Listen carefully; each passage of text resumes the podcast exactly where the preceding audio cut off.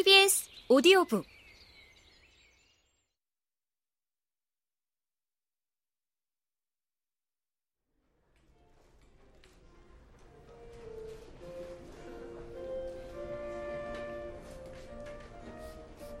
신창순 그 더러운 인간이 그날 정신을 잃은 언니를 여관에 데리고 간 거예요. 김혜나가 입술을 깨물며 말했다. 강간이었군요. 고진이 커피잔을 내려놓으며 말했다. 커피숍 안의 음악 볼륨이 꽤 높았지만 김혜나와 고진은 대화 내용이 옆자리로 넘어가지 않게 조심했다.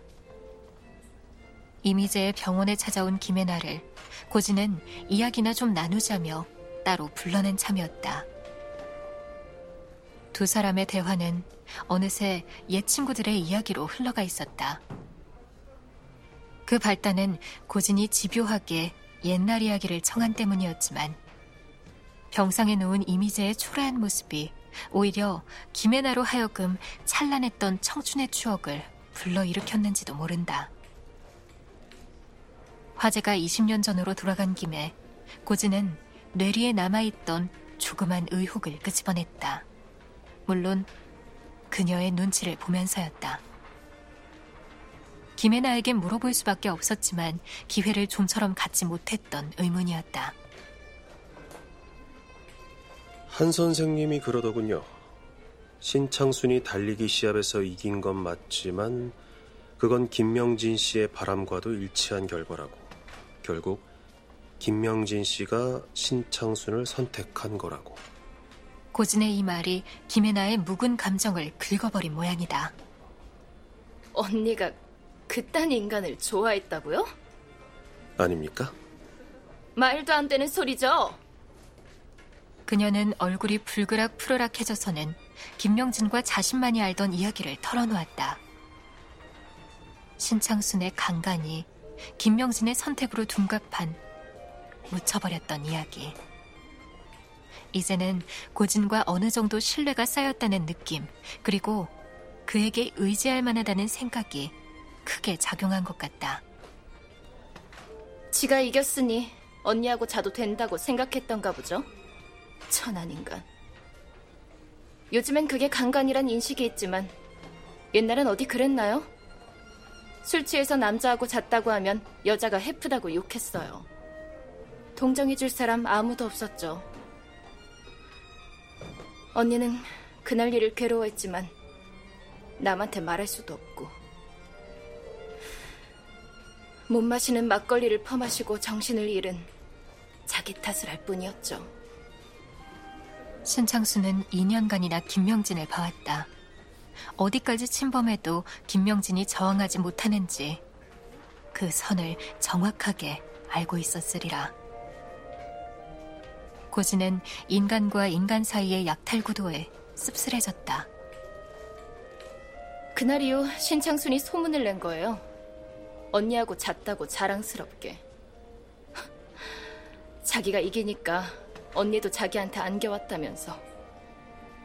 언니는 그걸 몰랐죠. 그 이야기를 들은 오빠들이 언니한테 내색하지 않았으니까요. 민망해 할까봐. 그저 이제 언니는 완전히 창순이 거다. 언니도 신창순을 좋아했나 보다. 그렇게 생각하고 포기한 거였죠. 언니는 오빠들한테 미련이 있었는지 어쨌는지는 몰라도 그날 이후 다들 태도가 변했고 언니도 느꼈죠. 그런 거 있잖아요. 여자로서 잘해주다가 이젠 친구의 여자로서 대해주는 그런 거. 마음이 허전했을 거예요. 하여튼 상황이 그랬어요. 다른 오빠들은 멀어졌고, 어쨌든 신창순이 결혼 전까진 잘했고, 여관 일도 있고, 어쩔 수 없이 신창순하고 결혼이 진행되었던 거예요. 그나마 시험 붙고 변호사가 되어서 잘 되었다 싶었더니만.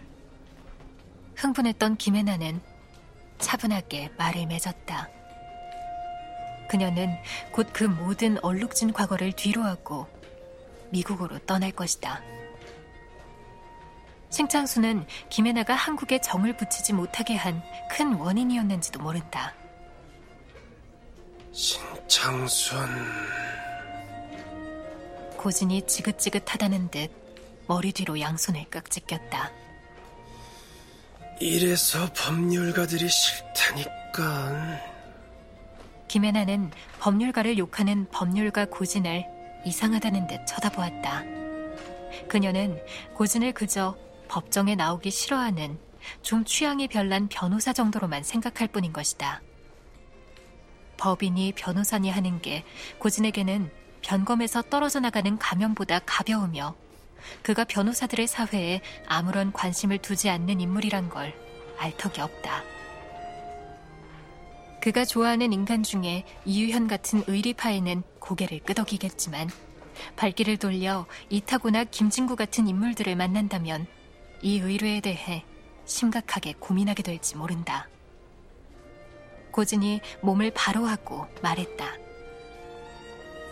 다른 분들도 이제 알아야겠군요.